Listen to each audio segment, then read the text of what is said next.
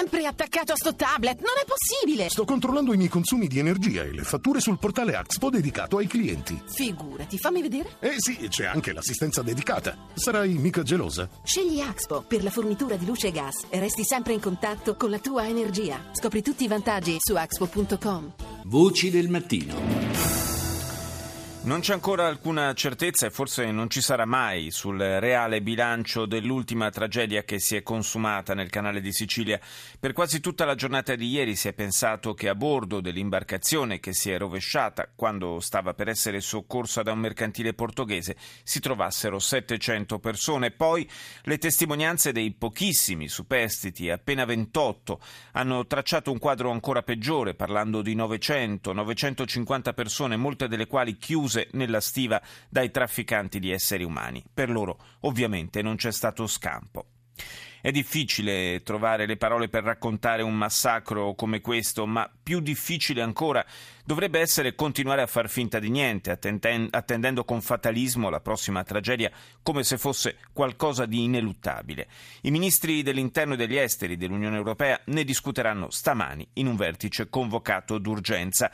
Ieri intanto un invito a una concreta solidarietà nei confronti dei migranti, ma anche del nostro Paese, che è chiamato ad affrontare un'emergenza di proporzioni spaventose, è arrivato dal presidente francese François Hollande. Il y a cette catastrophe aujourd'hui, elle est terrible. Mais il y a des drames qui se sont produits encore cette euh, semaine dernière, qui ont fait euh, près de 400 morts. Donc euh, depuis euh, le début de l'année, il y a une accélération. Euh, Questa catastrofe è terribile, ma ci sono drammi che si sono prodotti appena la scorsa settimana facendo circa 400 morti. Dunque dall'inizio dell'anno, dice Hollande, c'è stata un'accelerazione. Accade a qualche chilometro dall'Italia vicino alla Libia, ma ci riguarda tutti perché il Mediterraneo è un mare che abbiamo in comune tra Africa ed Europa. E allora dobbiamo agire, dobbiamo aumentare il numero di navi che partecipano a un'operazione che si chiama Triton un nome, sottolinea Hollande, non proprio adatto alla situazione. Quindi più navi, più sorveglianza aerea e una lotta molto più intensa contro i trafficanti di esseri umani. Alla luce della tragedia di ieri la situazione dunque è sempre più grave e inaccettabile, ma secondo qualcuno potrebbe addirittura peggiorare. نخشى خلال الفترة القادمة إذا لم تدخل إذا لم تتدخل الدولة بشكل قوي وبشكل فعلي والمنظمات الإنسانية المعنية بهذا الأمر. A parlare il direttore del Centro per la lotta alla migrazione illegale di Misurata in Libia. Temiamo, dice, che nel prossimo periodo, se lo Stato non interviene in modo deciso ed efficace, se le organizzazioni umanitarie e le nazioni coinvolte nel contrasto della migrazione illegale non lavoreranno insieme e non ci forniranno le risorse necessarie, si andrà incontro a una crisi umanitaria di proporzioni ancora maggiori. Three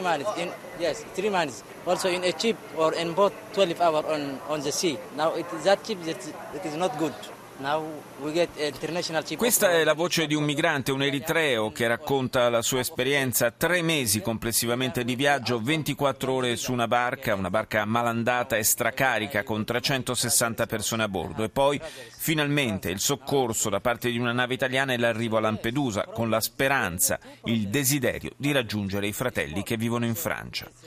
Una storia di immigrazione, questa, una storia come tante, una storia fin qui almeno a buon fine fine, al contrario di molte altre, perché la vita di chi arriva in Libia per cercare di compiere l'ultimo balzo verso l'Europa è piena di insidie e di incognite. Ne parliamo con Ahmed Kashbur, coordinatore del progetto del CESVI a Bengasi. Buongiorno. Buongiorno a tutti. È evidente che dopo quest'ultima spaventosa tragedia del mare la preoccupazione aumenti e è anche altrettanto inevitabile che ci si interroghi su quanto sta accadendo in Libia, visto che è il, il maggiore punto di partenza di queste carrette del mare che spesso fanno naufragio in, in acqua. Voi del CESVI vi occupate eh, proprio di eh, cercare di, di, fare fronte, eh, almeno in parte, eh, a questa situazione. E in questo momento, noi ci siamo già sentiti qualche tempo addietro, ma come, è evoluta la situazione? In questo momento come, come state messi? Eh, in Libia la condizione di migranti è, è diventata più molto pericolosa e stanno subendo arresti legali e li usano e lo sfruttano per i lavori pesanti. Eh, oltre che è aumentato il numero di migranti in cerca di fuga che una volta non cercano di lasciare la Libia, che sono i siriani e i palestinesi, ma ancora i barconi passano misti. Mi sembra che ci sono molti palestinesi e siriani ultimamente stanno cercando di lasciare il paese, che una volta le barconi partono solo con immigrati africani che derivano dal corno di Africa. Quindi, quindi inevitabilmente le, le, le, c'è un flusso che cresce eh, in, anche in base a quelle che sono le situazioni belliche più gravi in questo momento, evidentemente. Eh, sì, specialmente a Benghazi.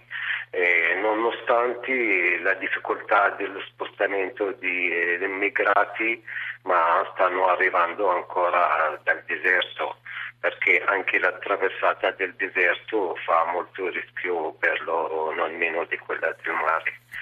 Il TMDCSD eh, monitoriamo i rifugiati e anche gli sfollati perché ci sono molte famiglie che sono sfollate dalle zone di scontri a Benghazi e a Tripoli e così lo staff di CSD va ai cambi di sfollati e riceviamo i beneficiari rifugiati nel nostro CTC.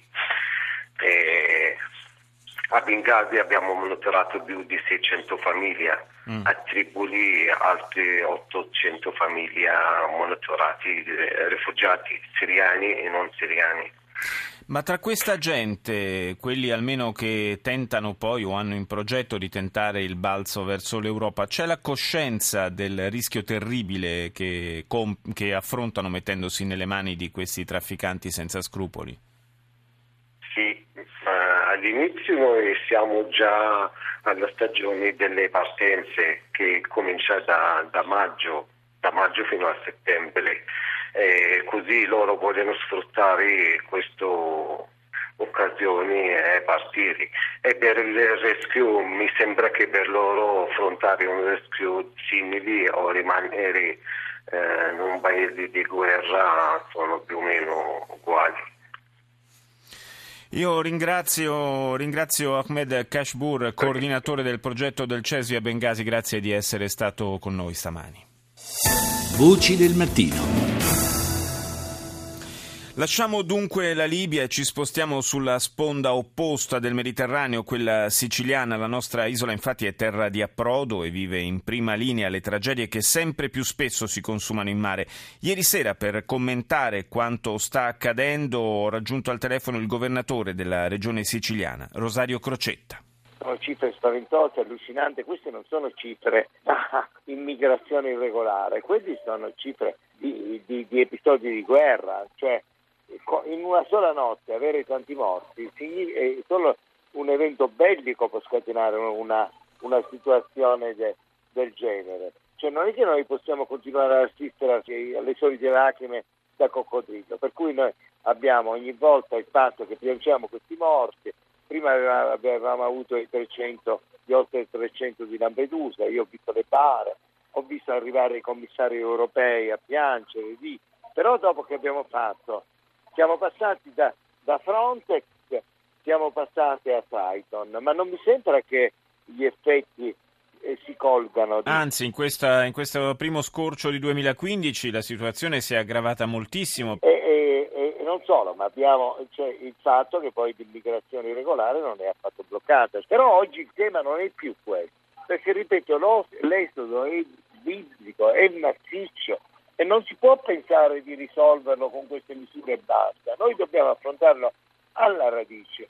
Per cui la mia richiesta è netta, un Consiglio d'Europa in Italia straordinario sui temi della migrazione, eh, magari a Palermo, per sancire un nuovo accordo europeo, perché l'Italia e la Sicilia non possono essere lasciate sole rispetto a un problema di queste proporzioni. Sarà il senso che l'Europa c'è. La, la, Sicilia evidentemente è assolutamente in prima linea, ma eh, che impatto subisce da, da, queste situazioni? Guardi, il primo impatto che subisce è la sofferenza, la sofferenza, perché il popolo siciliano è un popolo molto accogliente, vive questi morti come se fossero propri morti. D'altra parte questi sono anche i nostri fratelli, cioè il fatto che eh, siano stranieri, che vuol dire? Tra l'altro nel, nel dialetto siciliano la parola straniero non esiste. Noi abbiamo avuto sul tema soprattutto dei minori accompagnati le città completamente abbandonate. Fino a qualche anno fa c'era una misura che era tutta a carico del Ministero dell'Interno per, eh, che sosteneva il costo economico dei minori accompagnati, che voglio precisare, un minore accompagnato se ha 8 anni fino all'età di 18 anni viene destinato in una comunità perché deve raggiungere la maggiore età, deve andare a scuola. Questa cosa che eh, veniva a carico del Ministero, del Ministero dell'Interno. Invece poi è, passata ai comuni, l'anno scorso ne avevamo parlato, io volevo prevedere delle somme in bilancio per aiutare i comuni, il Ministero dell'Interno disse no, ci pensiamo noi, risultato che non ci, pensa, non ci pensa nessuno e noi abbiamo comuni addirittura che hanno sforato i patti di stabilità. E sappiamo anche che una delle conseguenze di questa situazione è che in molti casi di numerosi minori si perdono le tracce.